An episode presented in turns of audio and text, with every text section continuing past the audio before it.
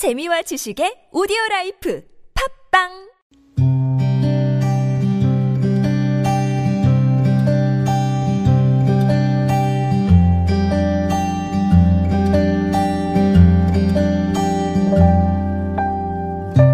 혹시가 나 명곤이야. 네가 뇌출혈로 쓰러진 지도 벌써 2년째야. 이렇게 긴 시간을 기다려야 할 줄 몰랐는데 아직도 큰 차도가 없다는 소식에 가슴이 먹먹하기만 해. 시간을 되돌릴 수 있다면 좋겠어.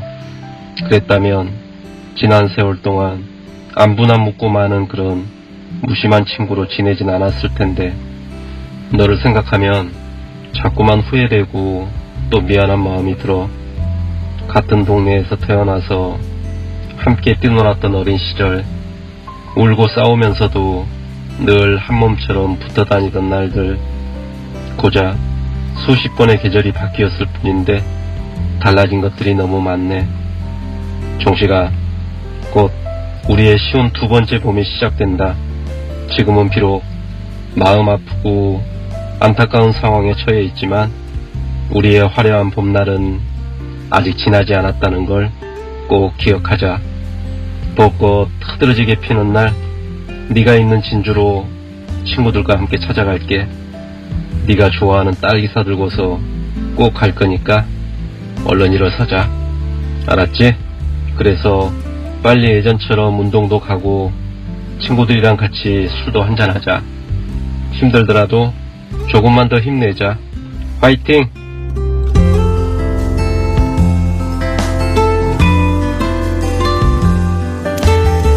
2019 설날에 띄우는 편지. 오늘 도착한 편지는 임명권 씨가 초등학교 동창인 차종식 씨에게 보내는 메시지였습니다.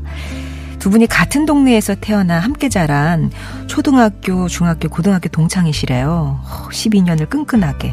근데 학교 졸업하면서 자연스럽게 좀 멀어졌고 연락 없이 지내던 세월만 무려 20년. 그러다 오랜만에 나간 동창회에서 서로를 알아보게 된 겁니다.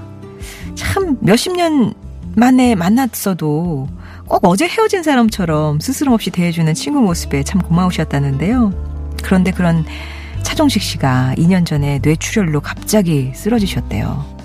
오른쪽 하반신이 마비가 됐고 오래전 기억은 생생하게 떠올리는데 사고 이후에 있었던 일들을 계속 잊으신답니다.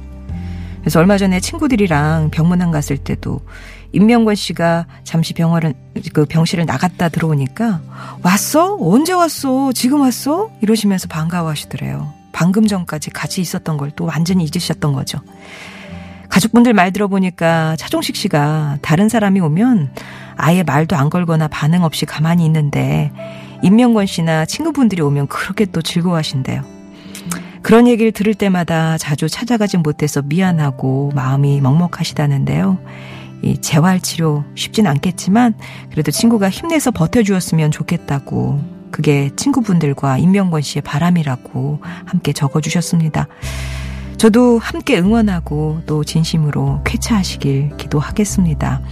임명권 씨에게는 저희가 준비한 소정의 선물 보내드리고요. 신청하셨던 노래 김범용 박진광의 친구야 전해드릴게요.